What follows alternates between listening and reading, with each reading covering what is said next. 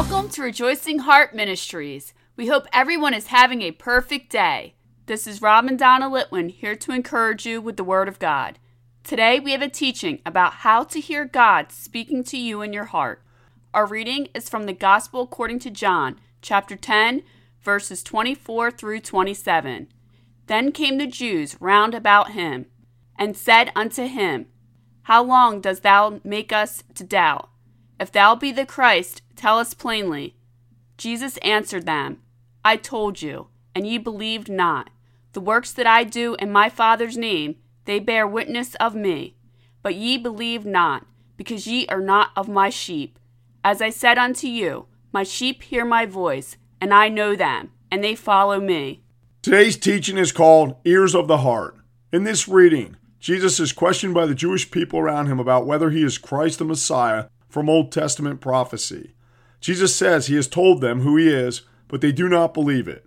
Jesus continues by saying they do not believe him because they are not his sheep, because his sheep hear his voice and follow him. The reason these people could not hear Jesus when he told them who he was is because they were hardened in their hearts to his voice. They have been so involved in their own lives and their understanding of how the scriptures spoke about Jesus that they could not identify him as the Christ. The same hardness of heart is spoken about by the Jewish people of Moses' time when they kept turning away from God in the Old Testament. This is quoted in Psalm chapter 95 verse 8 and referred to also in Hebrews chapter 3 verse 8. Harden not your hearts, as in the provocation, in the day of temptation in the wilderness Jesus also spoke to the apostles about this hardness of heart in Mark chapter 8 verse 17. Have ye your heart yet hardened? Here Jesus was asking them, after all the miracles you have seen me do, you still do not understand and believe? The hardness of heart the apostles had makes it impossible to see spiritual truth, or in other words, to hear God speaking to you. The things that harden your heart are the things that take you away from your relationship with God. In Mark chapter 4 verse 9, Jesus says, he that has ears to hear, let him hear. Jesus is telling you to listen, and from the reading today, he made it very clear that his sheep hear his voice. Now, how do his sheep hear his voice? When you're one of God's sheep, you have a connection with him through your heart. God speaks to you through your heart, but if your heart is focused on everything going on in the world, you will not hear him. God speaking you in your heart is not a literal thing because your heart does not have ears, but God will guide you in your heart as written in the letter of Paul to the Colossians, chapter 3, verse 15, and let the peace of God rule in your hearts. This peace spoken of here comes when you have a decision to make and you're not sure what to do. You need to consider your options and listen to your heart to see what direction gives you the most peace. God speaks to you this way through the peace you feel in your heart. Think of a time where you had to make a decision about something you weren't sure which way to go. You made your decision and realized it was the wrong one and said to yourself, I knew I should have gone the other way. That feeling was God speaking to your heart through helping you make your decision. If you would have followed your instinct and followed the peace in your heart, you would have made the correct decision. Think about the word heart and the letters used to spell it for a minute. Do you think it is a coincidence that the word heart contains both the word hear and ear? This simple word was created by God to show you that you need to hear with the ears of your heart.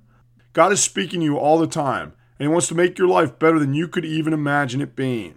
As written in Jeremiah chapter 29, verse 11 For I know the thoughts that I think toward you, saith the Lord, thoughts of peace and not of evil, to give you an expected end.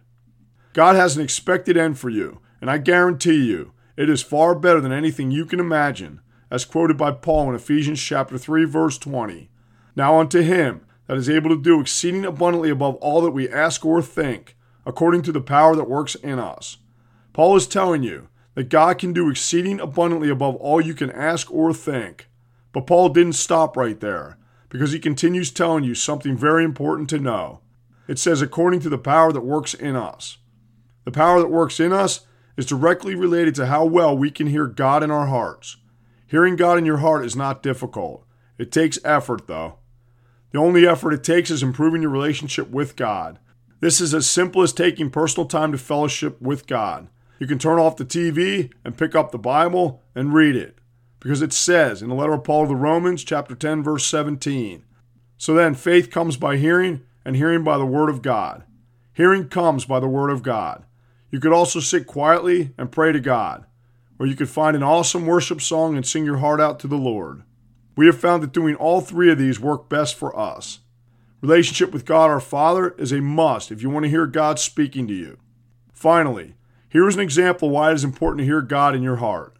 Everyone at some point has asked the question why do bad things happen to good people? The answer is because they weren't listening to God. Here is a simple example. You're driving in your car. You come to a stop sign. Normally you turn right to go home. You feel strongly in your heart you should turn left, and logically you know that you always turn right.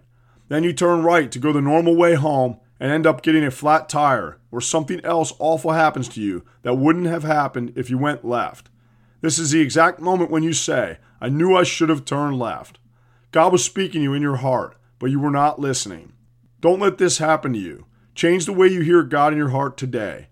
When you change a relationship with God so you can hear Him speaking to you in your heart, you will benefit abundantly because His desires for you are only blessings and good things. These things will become your desires, as shown in Psalm chapter 37, verse 4.